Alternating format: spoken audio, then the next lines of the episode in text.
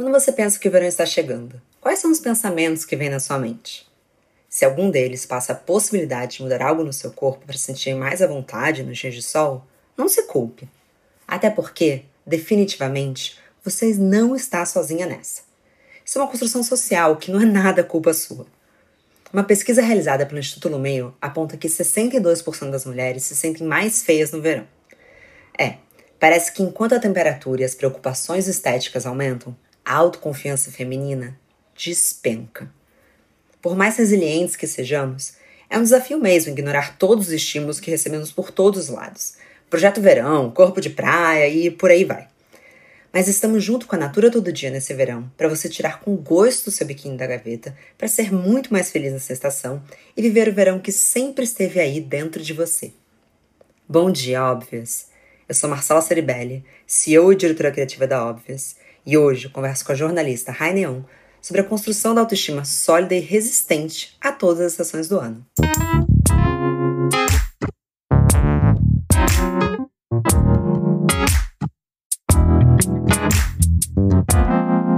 Bom dia, óbvias. Hi, muito bom dia. Como você tá? Eu tô ótima e você? Eu tô muito bem. Hi, esse podcast é praticamente uma continuação de um papo que a gente começou muito empolgadas há umas semanas atrás no estúdio, né? Sim, nossa, a gente se viu, já começou a conversar sobre muita coisa, não teve um momento que a gente ficou em silêncio. É, a gente foi quase vetada do set, né? Expulsas. Hi, é, para quem não te conhece ainda, você pode se apresentar, por favor? Oi, gente, eu sou a Raineon. Então, eu tô na internet aí, eu sou blogueira e eu tento desmistificar o corpo gordo, mostrar que tá tudo bem você ser quem você é, tá tudo bem com seu corpo, tá tudo bem com você. Falo bastante sobre saúde mental também. E é isso. Hi, eu sei que a sua jornada com o corpo começou lá atrás com um sonho de ser bailarina. Não sei se todo mundo sabe da sua jornada, mas você pode contar um pouquinho? Eu cresci no balé clássico. Minha mãe, quando ela era criança, ela foi bailarina no teatro municipal. Ela, assim, ela, ela estudava lá. E assim, o sonho da minha mãe era que eu fosse bailarina. E aí meio que se tornou meio que o meu sonho também quando eu era criança. E sendo que o que aconteceu?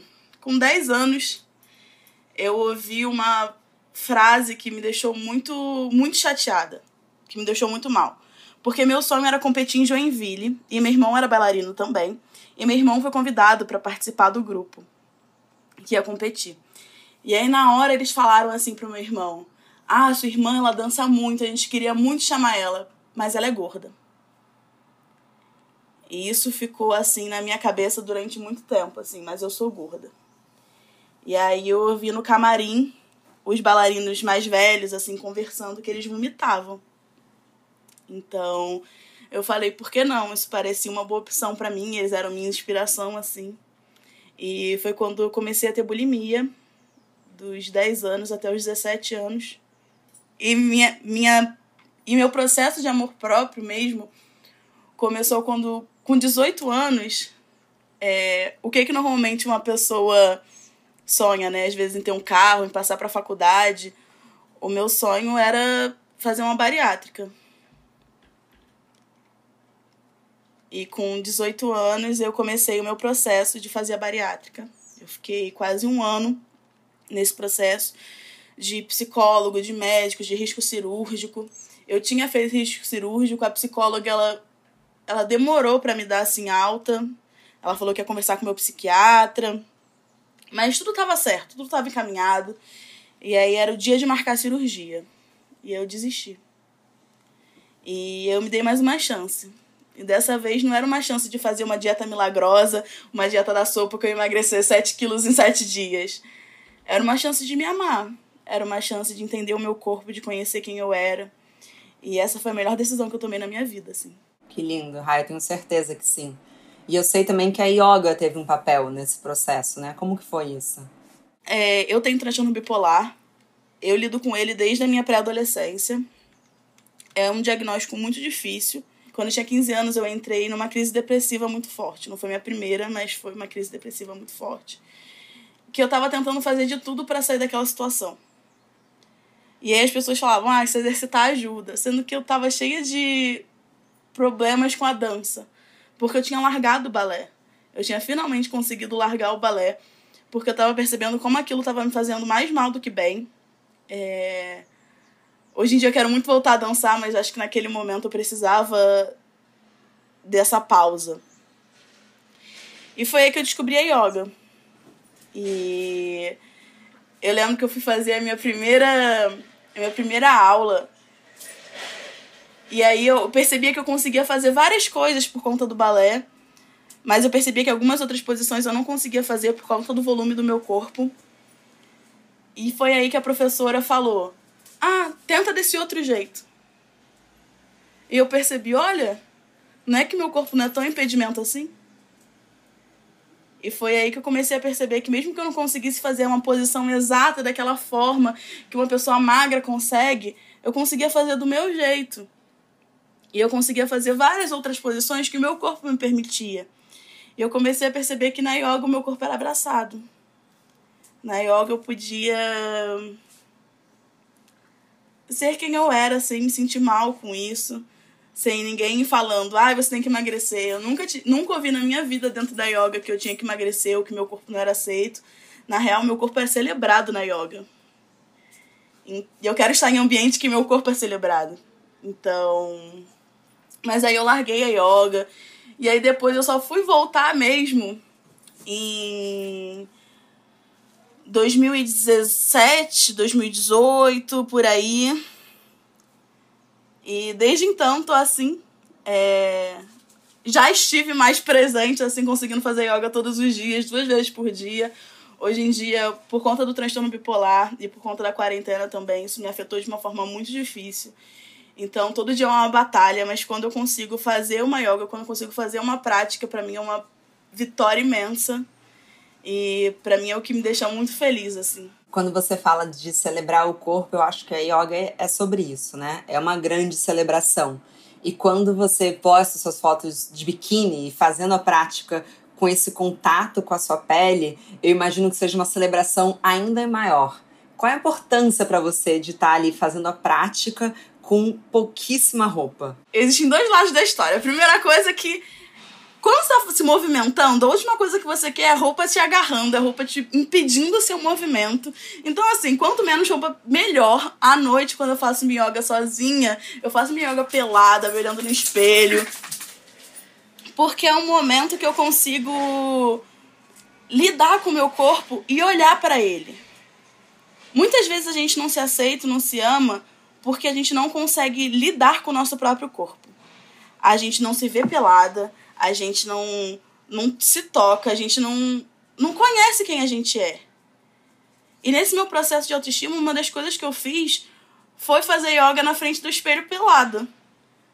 Para ver como meu corpo se movimentava quando eu sentava, quando eu levantava, quando eu fazia assim, assado, quando eu me movia, eu via como o meu corpo se movimentava. E comecei a olhar para ele sem julgamentos. Então, fazer yoga de biquíni tem muito a ver com isso, né? Você conviver com o seu corpo sem julgamentos. Depois, quando eu vejo o vídeo, eu vejo, ah, minha barriga não ficou tão bonita, ai, minha barriga tá muito grande. E daí? Olha que movimento lindo que eu tô fazendo. Olha o que meu corpo é capaz de fazer. E tem uma coisa que eu sempre falo, que quando você é gorda, você postar uma foto de biquíni é um ato político. O nosso corpo ele é revolucionário. Você mostrar que você tá ali e que você se ama e que você se aceita e que esse é seu corpo e que as pessoas não podem falar nada sobre ele porque ele é completamente seu, é um ato político. É realmente revolucionário quando a gente consegue se libertar dessas amarras que a sociedade sempre coloca na gente, ir lá e fazer yoga de biquíni sim, colocar um biquíni pra ir pra praia, ou ficar pelada, tudo, tudo, tudo que a gente faz com o nosso corpo quando se é fora do padrão, é político. É, eu acho que tem um certo processo de aceitação e desse corpo positivo, né, do body positive, que não é da noite pro dia. Eu acho que para você começar a, ter, a aceitar esse corpo, você porque eu acho que primeiro tem um lugar de aceitação, depois pode evoluir para um lugar de amar esse corpo. Acho que não é de um belo dia você começa a amar tudo sobre você. Acho que tem que ter muita paciência, né, nesse processo. Mas é praticamente impossível você aceitar um corpo se você não tem intimidade com ele. Então, acho que é de fato exercitar isso. Passar um tempo de biquíni em casa, passar um tempo de calcinha, passar um tempo pelada, se olhar no espelho, começar a conhecer o seu corpo detalhadamente, para aí, quanto mais a gente conviver, a gente conseguir entrar nesse lugar de aceitação para evoluir então para esse amor. Mas o que eu queria saber de você, Rai, pensando nesse crescimento do movimento de corpo positivo, é que eu acho que na mesma proporção que ele cresce, cresce também o número de mulheres que se frustram, que não conseguem se sentir bem com seus corpos como eles são. Eu queria saber de você, que já está num lugar em que muitas mulheres admiram. Essa jornada, ela é linear ou até você tem dias difíceis? Ih, menina, olha só. O amor próprio, eu sempre falo isso, ele é um processo. E eu tô nesse processo. Ele não, não acaba em nenhum momento assim, meu Deus, agora eu tô plena. E ele é fluido.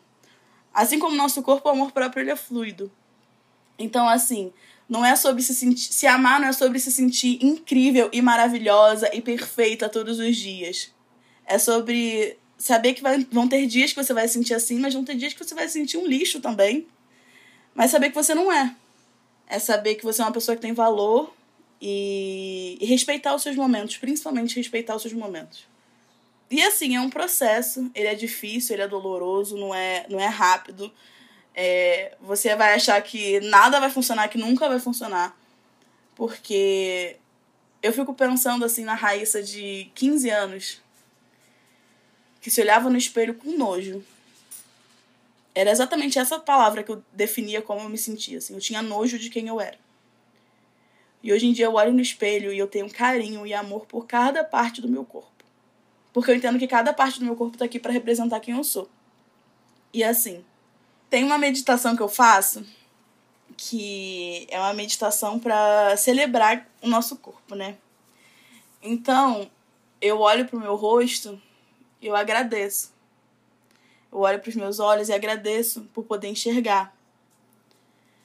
Eu olho para os meus braços, mesmo gordos, eu, eu agradeço por poder abraçar. Eu olho para minhas estrias, eu agradeço por elas estarem ali. Eu olho para as minhas pernas, independente de como elas sejam. Eu agradeço por elas me levarem para onde eu quiser. Eu agradeço meus pés por poder lançar. E é sobre isso, assim. No início era muito difícil conseguir pensar em coisas para agradecer em relação ao meu corpo. Mas depois foi se tornando uma coisa muito fluida e muito fácil, assim. É... Porque às vezes a gente não para para dar valor que o nosso corpo é nosso lar, que o nosso corpo é nosso templo. Ele que cuida da gente, ele que carrega a gente.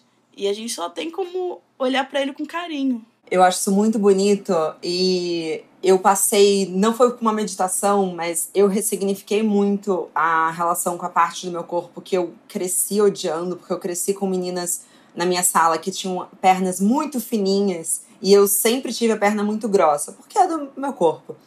E, e eu me peguei é, de uns dois, três anos pra cá amando muito a minha perna, porque ela é muito forte. Então, quando eu tô, tipo, correndo, quando eu tô pedalando, quando eu tô fazendo kickboxing, e eu vejo, tipo, quanto ela tem força, sabe? O quanto ela. Eu fico muito grata por ela. E às vezes eu faço carinho nela. Falo isso aí, sabe? Vai lá, você é fortona. Isso, ressignificar as coisas. É você olhar com carinho, você perceber a importância que aquilo tem para você, tentar realmente pensar no lado positivo das coisas. Meio poliana falar isso, mas é realmente pensar do lado positivo, é você tentar olhar tudo com mais carinho, olhar tudo com mais gentileza. Isso foi a primeira tatuagem que eu tenho, que eu tatuei, seja gentil consigo mesma, para eu sempre estar tá lembrando de que o mundo às vezes não vai ser gentil com a gente. Mas a gente sempre tem que fazer isso pela gente, sabe? Eu acho que esse lugar de ah, estou sendo poliana porque eu estou sendo otimista, vem de um lugar muito chato que a gente está entrando, como se assim, o legal fosse ser pessimista e quando você tá sendo otimista, é tipo, ah, gente, make Poliana cool again, sabe? Deixa a gente ser um pouquinho otimista com o mundo, por favor. Sim, sim, concordo super, nossa. Mas o que você falou, que na verdade era inclusive minha próxima pauta com você, é que a gente tá falando muito de um processo individual. mas a gente não pode ignorar os fatores externos, né? Tem inclusive um vídeo seu que você dá alguns exemplos de comentários absolutamente desnecessários, como ah, você é tão bonita de rosto e outras coisas que certamente você escuta, mas também milhares de mulheres escutam todos os dias, que muitas vezes as pessoas não se tocam do que elas estão falando. São ataques velados. E eu queria saber para você quais são as suas estratégias para conseguir se blindar desses pequenos ataques e quais são os comentários que você acha que ainda são normalizados. Ai, gente, muito deboche e muita paciência. Sendo bem sincera. É... Existem essas microagressões, né, nas falas das pessoas, porque não chega a ser um insulto, né? É uma microagressão. A pessoa não percebe que ela tá realmente te agredindo quando ela fala: Nossa, você tem um rosto tão bonito. Porque pra pessoa é um elogio. Sendo que quando ela fala isso, ela tá anulando todo o seu corpo. Por que ela não fala, você é tão bonita? Porque tem que falar, seu rosto é tão bonito. Quando as pessoas falam, ou quando as pessoas. Nossa, o que mais acontece? Eu tô lá na fila do banco, alguém me passa uma dica de uma dieta. Gente, eu não perguntei. Gente, eu lá quero emagrecer. E assim, isso acontece. É o caos. E a gente não tem. Na hora, eu falo assim, muito obrigada, mas eu não tô afim de emagrecer. E quando você é gorda, quando você é fora do padrão no geral, o seu corpo se torna público. Então as pessoas no meio da rua vão dar a opinião delas sobre o seu próprio corpo, sobre o seu corpo, né? E aí o que acontece? Teve um dia que eu tava no INSS e a atendente, eu tava com uma blusa escrito gorda, com a fonte da Barbie. E aí uma atendente virou e falou assim: "O que que tá escrito na sua blusa?" Aí eu gorda. Ela, mas você gosta de ser chamada assim? Aí eu, é uma característica de quem eu sou, né? O meu corpo. E aí ela virou e falou assim: não, porque quando eu era gorda, eu odiava que me chamassem de gorda. É... E ela começou a falar como era um absurdo eu levantar essa pauta, como eu estava doente, como eu ia morrer, como bariátrica era a melhor solução, porque ela tinha feito bariátrica e mudou a vida dela, porque agora ela é uma pessoa magra. E assim, mas foi uma sequência de absurdos, assim, um atrás do outro. E na hora eu fiquei assim, chocada.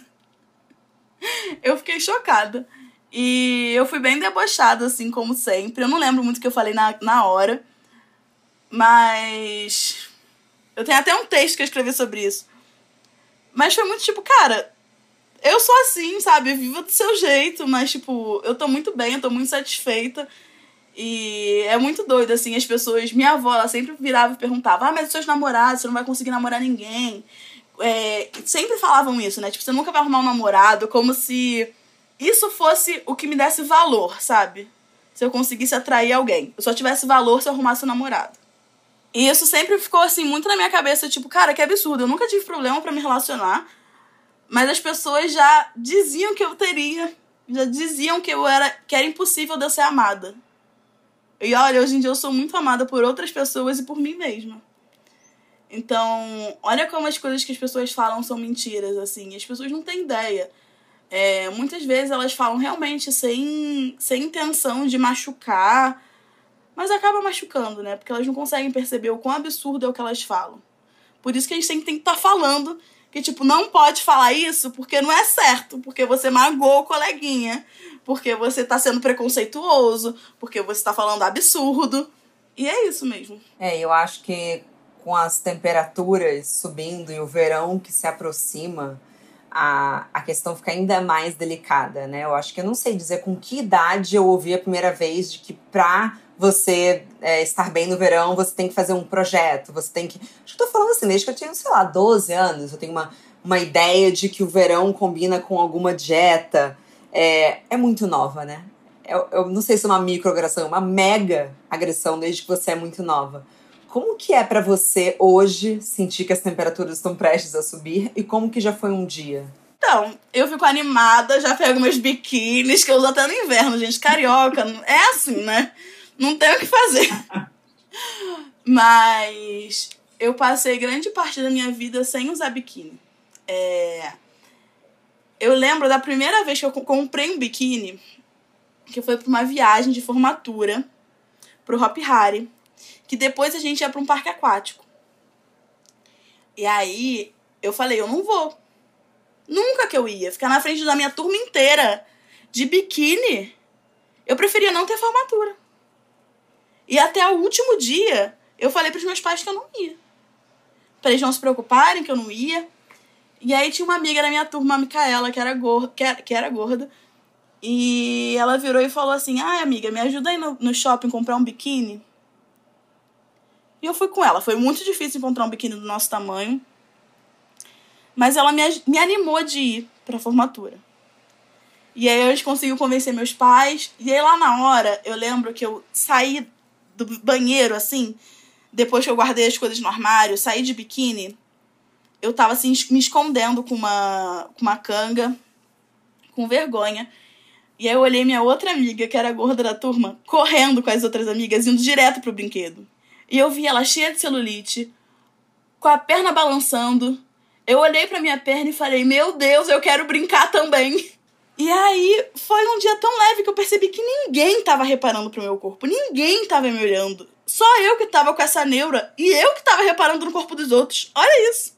E aí foi quando eu percebi que as pessoas não estão nem ligando para você quando você tá na praia, quando você tá no, parque aquático, quando você tá na piscina. Porque as pessoas estão se divertindo. Então eu comecei a parar de dar tanta importância. E comecei a usar mais biquínis, né?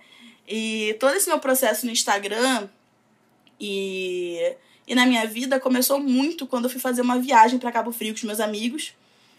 E foi realmente um processo que eu já estava escrevendo pro Instagram, escrevendo no Instagram. E que eu me vi com um grupo de pessoas só magras, eu a única gorda tendo que ficar de biquíni com um bando de jovem morrendo de vergonha. E foi quando eu comecei a dividir essas coisas no meu Instagram. Então eu tirava uma foto pela primeira vez, eu não editei minha celulite. E falava sobre minha celulite. E falava sobre estar tá lá. Falava sobre meu peito caído. E foi muito um processo que eu fui me empoderando e ajudando a empoderar outras mulheres juntas, assim. Meu processo de autoestima foi junto com as pessoas que me seguiam. Então, e eu tô até hoje nele.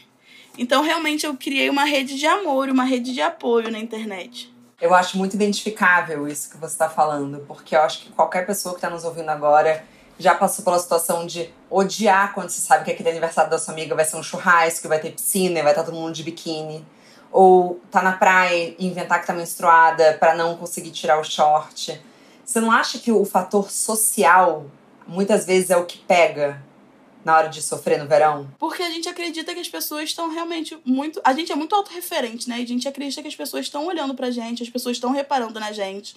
Então a gente fica com medo, a gente fica receosa. É claro que existem algumas pessoas bem mesquinhas que fazem isso. Mas a maior parte das pessoas não estão fazendo. a maior parte das pessoas estão aí vivendo a vida delas, assim. Pelo menos eu prefiro acreditar que existem mais pessoas boas do que mais no mundo. Então, sigo essa linha. Hashtag Poliana sim. Volta, Poliana! Cara, a gente é ensinado o tempo todo que o nosso corpo é indesejado. A gente é ensinado o tempo todo que o nosso corpo é errado. Tem um livro que eu amo muito, que é O Mito da Beleza, da Naomi Wolf, que ela explica como todas essas neuras que a gente tem foi criada por um homem branco, rico, velho, que tá querendo vender. E ele só consegue vender se a gente se odiar. Se a gente não se odiar, a indústria da beleza nunca vai ganhar dinheiro. A indústria da moda nunca vai ganhar dinheiro. Então ele depende do nosso ódio para conseguir lucrar. Isso é cruel demais. E que bom que hoje em dia as marcas estão conseguindo mudar isso, estão conseguindo repensar isso. É claro que muitas vão às vezes pela onda, mas eu realmente acredito que muitas delas estão verdadeiramente repensando a forma que elas comunicam e entendendo o peso que isso tem na vida das mulheres. E quando você fala a história do Hop Harry, eu fico muito pensando da nossa relação quando a gente é criança com o verão, que é só sobre se divertir, é só sobre ficar ali cheia de areia na cara e tomar uns caldo e enfim, e zoar todas. E quando que a gente vai perdendo essa, esse prazer, né? Você acha que recuperar a relação com o verão é também trazer um pouco de uma criança interior? Nossa, eu nunca tinha parado pra pensar desse jeito e eu concordo 100%, assim. É você não tá ali sem ligar para nada, só pensando em se divertir. E é isso, fazer amigos na praia. Nossa, como era fácil fazer amigos na praia quando a gente era criança, né? Total. E eu acho que o que fica o que pega mais também no que a gente está vivendo agora é muito uma autoconsciência da nossa imagem, né? Porque, por exemplo, quando eu tinha 13, 14 anos, gente, desculpa, era uma cybershot com um megapixel, assim. Não era uma imagem tão fácil quanto as meninas hoje têm de um iPhone. Eu acho que deve estar sendo ainda mais cruel para elas. É, ser tão consciente. Então chega do nada, aí chega um story, filma você num ângulo que você não conhece. Então, assim, eu também é, tenho muita compaixão pela dificuldade que essas meninas estão tendo agora nesse momento, porque eu acho que é ainda mais difícil do que quando eu estava crescendo. Quantos anos você tem, Rai? Eu tenho 24. É, você é seis anos mais nova do que eu, então talvez você já tenha pego mais isso. É, mas eu lembro que a primeira vez que eu vi. Olha isso, que loucura. Eu, a primeira vez que eu vi uma foto minha, eu falei, ah, então eu sou mais ou menos assim? Que eu fiquei um tempão sem ver foto minha, que era uma coisa de foto criança. E aí uma menina da minha escola comprou uma Cybershot. Real, gente, eu que é impensável. Eu tenho apenas, ou mais ou menos apenas, 30 anos. E eu lembro que eu tinha 13 anos e eu vi uma foto minha e falei, meu Deus, eu sou horrorosa. Sabe assim? Falei, Nossa, é isso que eu sou? Enfim, e aí, anos, né? 17 anos trabalhando isso e tal. Mas eu acho que essa consciência da própria imagem, e pior, uma consciência da imagem de todo mundo no Instagram, cheios de filtros e ângulos certos, pode ser um fator muito agravante para a autoestima de quem está crescendo hoje. Você entende o que estou falando? 100%. E além disso, também tem toda essa facilitação das cirurgias plásticas e dos tratamentos estéticos. Então, assim, é muito cruel essa comparação, ela não é justa em nenhum momento. As pessoas têm ângulo, as pessoas têm mil filtros, as pessoas têm tratamentos estéticos. E você aí se comparando com uma pessoa que faz tudo isso. Gente, é, é muito cruel você. Não é nem um pouco justo, assim, não é nem um pouco justo. É, é triste demais ver isso. Por isso que eu acho que uma das principais coisas para você começar no, no processo de empoderamento, é, no processo de amor próprio, pelo menos foi o que eu fiz, foi seguir pessoas reais, pessoas com corpo parecido com o meu pessoas que não me davam gatilho quando eu entrava. Tipo, eu vi o perfil de cada pessoa e, e, e olhava e falava: Isso me traz mais mal do que bem? Se sim, eu parava de seguir. E eu comecei a ver meu feed tão diverso e eu comecei a me ver no meu feed, sabe? Tipo, olhar sim. e falar: Ah, essa pessoa tem um corpo parecido com o meu, essa pessoa tem uma perna parecida com a minha. E comecei a ver pessoas mais normais. E, cara, isso foi uma mudança completa para quem eu era e como eu tava me sentindo, assim. Porque eu comecei a perceber que meu corpo era real e que meu corpo era bonito também. E tirar fotos minhas me ajudou muito também. Eu fui entendendo meus ângulos, fui brincando com os aplicativos, mas depois eu fui percebendo, parando de brincar tanto com os aplicativos, porque eu comecei a perceber que eu estava exagerando nas edições. Até que eu comecei a entender mais o meu corpo e, e me amar mais, assim. E foi muito esse processo. E a foto me ajudou muito também. E Rai, quais são suas principais referências é, virtuais hoje? Quem todo mundo deveria estar seguindo? Nossa, você conhece a Tess Holiday? Não, quero que você me passe todo mundo. Ela é uma modelo gringa maravilhosa, nossa, perfeita. Tem a Bells, da Todd, Todd Bells, que é outra mulher incrível. E Hello Bielo, que é um ser humano maravilhoso, que eu fico chocada, que assim, outro ser, ser que todo mundo precisa seguir. Muito bom, Rai. Bom, ai, que papo bom e cheio. Acho que é pra ouvir no repeat, é pra colocar esse podcast no ouvidinho, chegando na praia, isolada, para tomar sol, para lembrar nesse verão. Eu queria saber de você, Rai, pra gente finalizar. O que, que você deseja que as mulheres tirem da gaveta nesse verão que vem chegando? Tire o biquíni da gaveta, coloque no seu corpo, passe um protetor solar, se não for pra praia, vai pra varanda, vai pegar um sol na janela, pega um sol na cama, fica lá. Se puder ficar pelada, fica também. Convive com seu corpo, se olha no espelho. Sério, você não consegue amar uma pessoa que você não conhece. Então se conheça, passe esse tempo com você. E é isso, gente. Você é incrível e você é uma companhia maravilhosa. Então, conviva contigo. Ah, e eu digo mesmo para você, Rai, você é uma companhia maravilhosa. Obrigada por esse papo. Ah, obrigada, eu amei demais. Nossa, foi uma manhã maravilhosa, né? Porque a gente já, já acorda tendo um papo incrível desses. E já tô me sentindo renovada. Já quero colocar meu biquíni e ir pro sol. Eu também. beijo, Rai. Um beijo. Tchau, muito obrigada.